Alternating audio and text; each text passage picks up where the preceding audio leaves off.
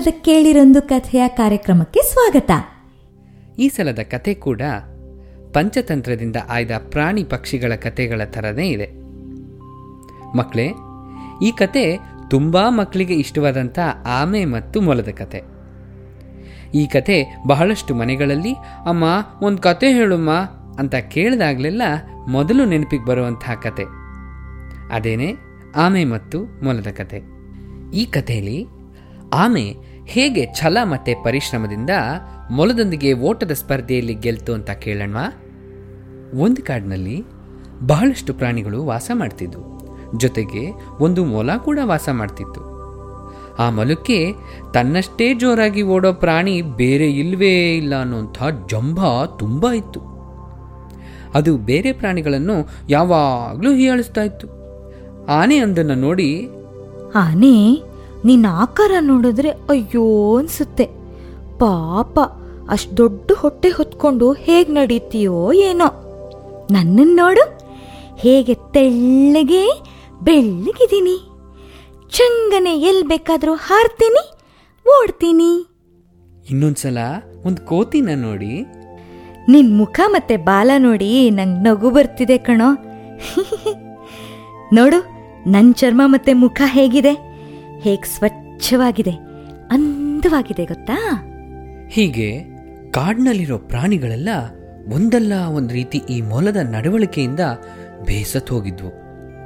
ಒಂದಿನ ಆ ಮೊಲಕ್ಕೆ ಹೀಯಾಳಿಸೋದಿಕ್ಕೆ ಯಾರೂ ಸಿಕ್ಕಲಿಲ್ಲ ಅಲ್ಲಿ ನೋಡಿದ್ರೆ ಒಂದು ಆಮೆ ಬರ್ತಿತ್ತು. ಆಮೆನ ಛೇಡ್ಸಕ್ ಶುರು ಮಾಡ್ತು. ಏ ಆಮೆ ಎಲ್ಲಿಗೆ ಹೋಗ್ತಿದ್ಯಾ? ಅಷ್ಟು ನಿಧಾನವಾಗಿ ನಡ್ಕೊಂಡು. ಓ ನಮಸ್ಕಾರ ಮೊಲ.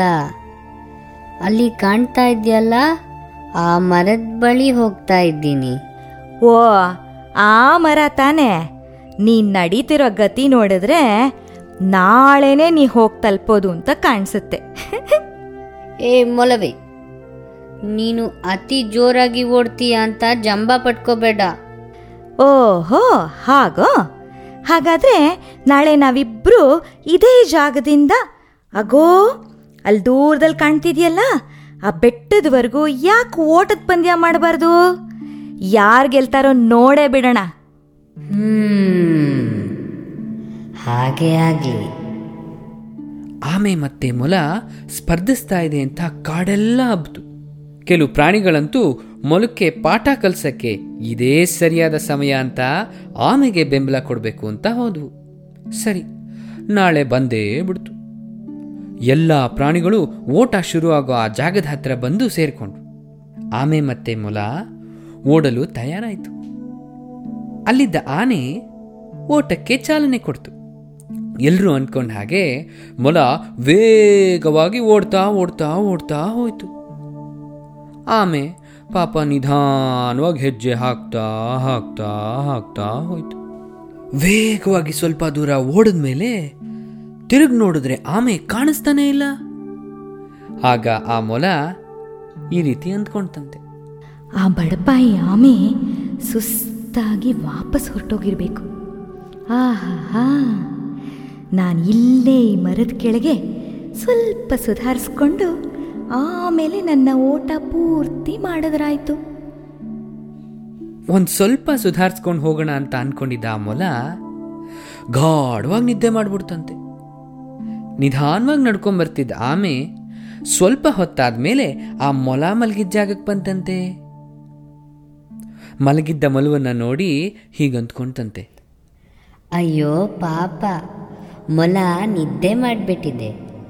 ನಾನು ಅದನ್ನ ಏಳಿಸ್ಬೇಕೋ ಬೇಡವೋ?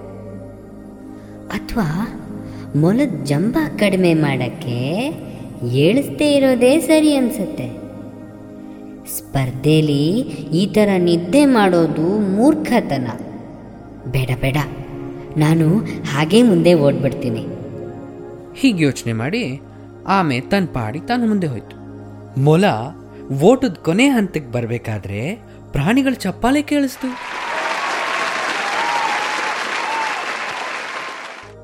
ಮೊಲ ತನಗೆ ಚಪ್ಪಾಳೆ ಹೊಡಿತಾ ಇದ್ದಾರೆ ಅಂತ ತುಂಬ ಖುಷಿ ಪಡ್ತು.